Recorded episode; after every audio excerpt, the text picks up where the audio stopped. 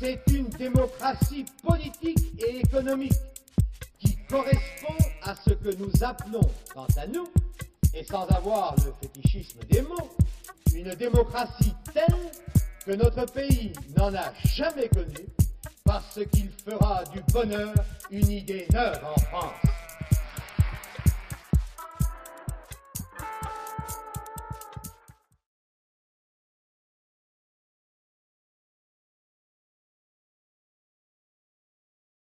Maud Rivel, bonjour. Bonjour. Que vous pouvez, pour, euh, pour les, euh, les spectateurs de ces entretiens euh, d'Auxerre 2020 digitaux, vous présenter et présenter en quelques points d'étape votre parcours et vos recherches j'ai étudié l'histoire euh, à Bielefeld et à Bologne. Ensuite, j'ai fait de la recherche pour ma thèse sur la corruption électorale à Venise euh, à l'université de Berne. Donc, je travaillais entre Berne et Venise. Et donc, j'ai rédigé cette thèse sur la corruption électorale dans la euh, République de Venise dans le cadre d'un projet un peu plus global qui visait donc à comparer la République de Venise et la République de Berne. Merci beaucoup. Donc, vous êtes spécialiste de, cette période absolument fascinante à l'époque moderne, de cet espace fascinant, euh, assez réunissime. Est-ce que vous pourriez, pour euh, les spectateurs et les auditeurs qui vont écouter ce podcast, nous dire pourquoi vous êtes intéressé aux élections politiques dans la période moderne à Venise. Qu'est-ce qui, marquait votre intérêt? Donc, Ce qui a marqué l'intérêt pour, les élections politiques à l'époque moderne, donc, c'était bien sûr l'idée de, comparer euh, le fonctionnement de deux républiques à, à cette même époque, donc entre le XVIe et le XVIIIe siècle et comprendre euh, comment fonctionnaient donc les, les, deux systèmes électoraux et surtout la corruption électorale, quels étaient les mécanismes de corruption électorale dans ces deux républiques, quels étaient donc les, points communs et les, divergences. Donc, c'était euh, l'intérêt était de comprendre comment également euh, des, comment était utilisé un système électoral dans des gouvernements de type aristocratique. Alors, merci beaucoup. On, le voit, donc vous avez fait euh, une, étude comparée. Est-ce que vous pourriez préciser pour, pour les auditeurs comment est-ce que fonctionnait le système électoral à Venise à l'époque moderne?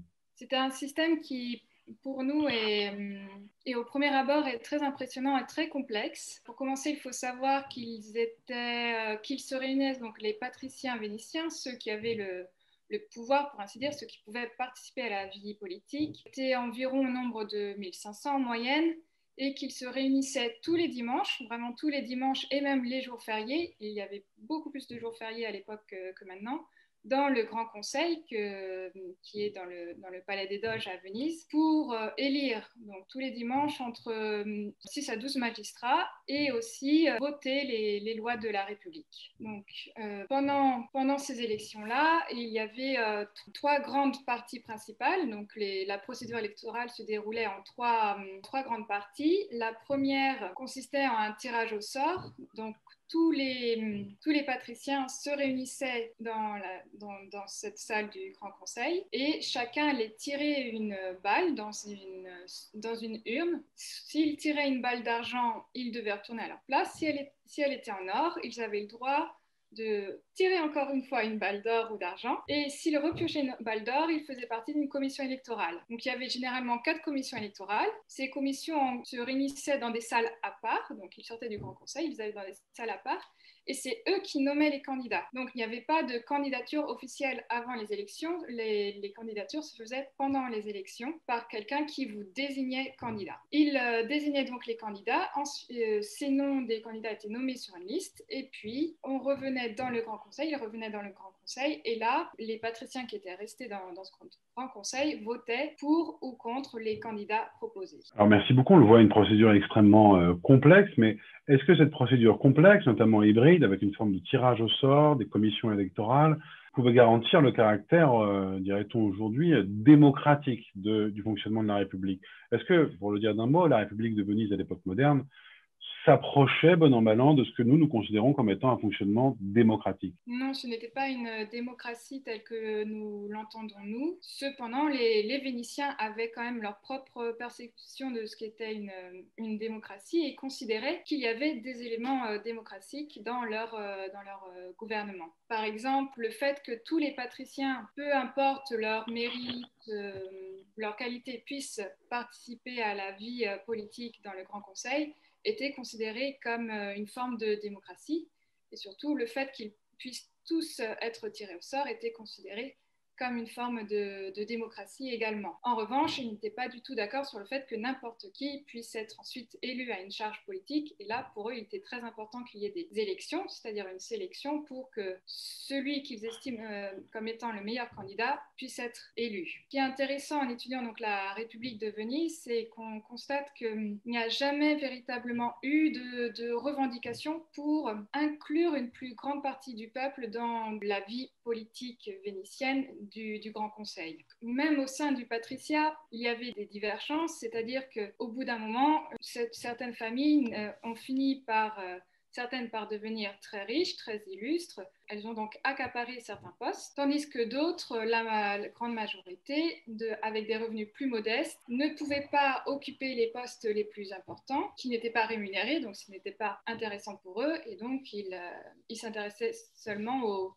petites charges euh, sans réel poids politique. Ces patriciens-là, donc plus modestes, ont fini par, euh, notamment au XVIIIe siècle, à, exprimer des revendications pour s'assurer que la participation à la vie politique, disons pour, pour que les prises de décision politiques ne passent pas complètement dans les mains de petites magistratures telles que par exemple le, fameux euh, Conseil des Dix. Et lors de leurs leur revendications, ils certes demandaient par exemple à conserver le pouvoir et aussi à accéder à plus de ressources, à aucun moment ils n'ont proposé euh, à ce que le, une plus grande partie du peuple puisse, euh, puisse participer à cette vie politique. D'ailleurs, euh, Napoléon, quand, quand, il est arrivé à Venise, il y avait encore certains leaders de cette réforme politique qui se trouvaient en exil ou en prison, qui lui ont dit, écoutez, nous, on est pour une forme de démocratie, mais Napoléon n'a pas été dupe, il ne leur a pas proposé de participer plus qu'à d'autres euh, au nouveau gouvernement. Alors, merci beaucoup. On le voit, donc euh, des, différences euh, majeures, fondamentales, notamment aussi en termes de participation de la population, de, d'élargissement du corps électoral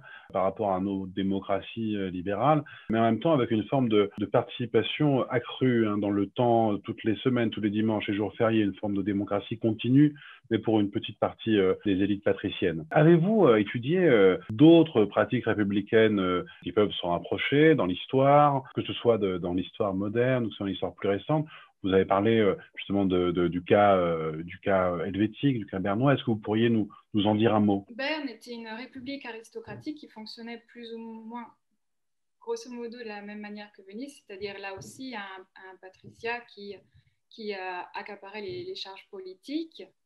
Euh, plus intéressant, selon moi, ce sont les, cantons démocratiques suisses tels que Schwyz ou Zug et même dans certaines communes des Grisons qui avaient ce qui se rapproche le plus d'un gouvernement démocratique, à savoir tous les hommes qui étaient en âge de porter les armes se rendaient sur, euh, la, place publique lorsqu'il y avait des, des réunions, pour ainsi dire, lorsqu'ils étaient convoqués pour les élections ou pour euh, voter des lois ou des décisions importantes comme par exemple, faut-il renouveler le, nouveau traité de paix et d'alliance avec, euh, avec l'Autriche euh, ou non? Et ça, ça se, rapproche déjà plus d'une plus démocratie telle qu'on l'entend nous, surtout que a priori, il n'y avait pas la nécessité de, par exemple, d'avoir une certaine richesse, seulement le fait de d'être en, condition de, défendre, pour ainsi dire, le, canton en cas de, en souci, en cas d'invasion. En quoi euh, la mise en lumière euh, de, cette, de ces expériences sur le temps long, de ces expériences historiques,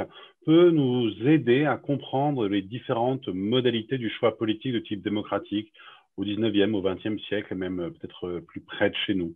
Est-ce que vous avez, vous, un regard sur les démocraties libérales, les démocraties illibérales dans la période peut-être plus récente, euh, avec cette profondeur de vue que vous donne l'étude de Venise et de Berne à l'époque moderne. Alors, d'une certaine manière, euh, on peut dire que, que, cela nous aide à comprendre, en tout cas, sans risquer d'anachronisme, on, on, peut se permettre de comparer certains fonctionnements. On peut presque prendre exemple, je dirais aussi, sur, sur certaines de ces, sur certaines de, des, des, mesures ou des, des, modes de fonctionnement de, de ces pratiques historiques pour, pour nous nous, en inspirer nous. Je pense par exemple à Venise au fait qu'il y a, au fait qu'un patricien ne pouvait pas euh, répéter, renouveler un même mandat, par exemple. Il devait attendre en tout cas le temps d'un mandat pour euh, occuper la même charge, si, tel était son souhait d'avoir encore cette même charge. Je pense aussi au fait qu'il y avait des systèmes d'auto-exclusion entre les familles pour éviter justement une trop